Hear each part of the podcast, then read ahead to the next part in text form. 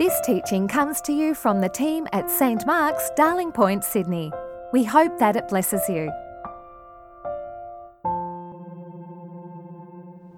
Our Lord and loving Heavenly Father, we ask for grace to hear your word, uh, open hearts to receive you, uh, that you would leave the impress of your character on us, that people would know from us what you are like. And in Jesus' name we ask, Amen.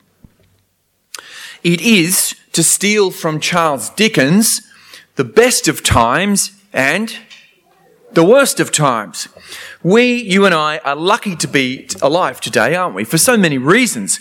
Relatively speaking, we are prosperous, equal, healthy, long living, and well educated. Though we've known drought and recession, most of us have not known war, flood, famine, earthquake, or tsunami in our lives.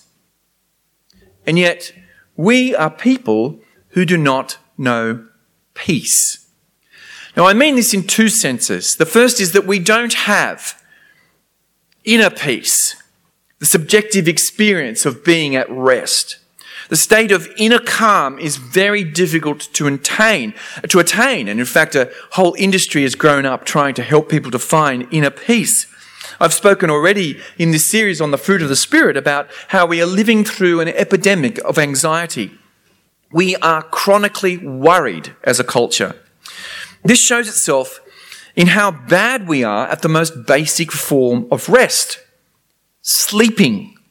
According to one study, 35% of Americans, we assume the same as in Australia, don't get the recommended hours, seven hours sleep each night. Americans currently get an average of 6.8 hours of sleep, whereas in 1910, the average person slept nine hours a night. Roughly one in five of us has a sleep disorder, including me. That is, we are literally restless. There is a disquiet in the modern soul that keeps us from finding peace. And so, as I said, a whole industry has arisen promoting the practices of mindfulness in a quest for us to find inner peace. With the decline in traditional religious practices, our 24 hour activist, always on, always up culture has forgotten how to be simply still. The second kind of peace that we don't have is relational.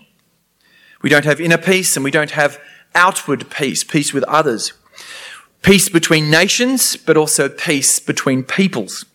Already, we know that the 21st century has been an era of war the Second Chechen War, the war against terror, the Afghanistan War, the Iraq War, war in northwest Pakistan, the Russia Georgia War, the Gaza War, the war in Somalia, the Tunisian Revolution, the Egyptian Revolution, the Yemeni Revolution, the Syrian Civil War, the Gaza War keeping on going, the war in the Ukraine, and the Yemeni Civil War.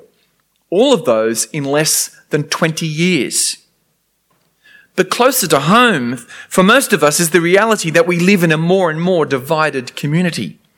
Politics, have you noticed, has become a matter of us against them.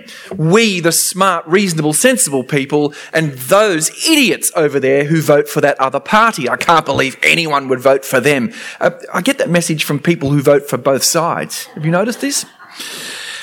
It's been fueled by fake news grievance politics, and our love of outrage. Politicians no longer reach across the aisle, but stoke up tribal warfare. And we'd have to admit that the church has sadly played its part in this as well. But to take a step further in, we know that this unrest affects us in our closest relationships as well. Do we have peace in our families, in our workplaces, in our neighbourhoods, this week I sat down to think about all the broken relationships in my life, the people with whom I am not at peace. It's all very well to talk about grandly, with grandiosity, about peace in the Middle East. But can I say that I've managed conflict well in my own world? Am I a man of peace? In several cases, I would have to say, no, I'm not. Well, we've been looking. Sorry, but due to technical issues with the recording, this is all that was recorded of the sermon. Thanks for listening. Please visit our website at www.stmarksdp.org to subscribe to our new episodes, browse more resources, and find more information about the community of St. Mark's.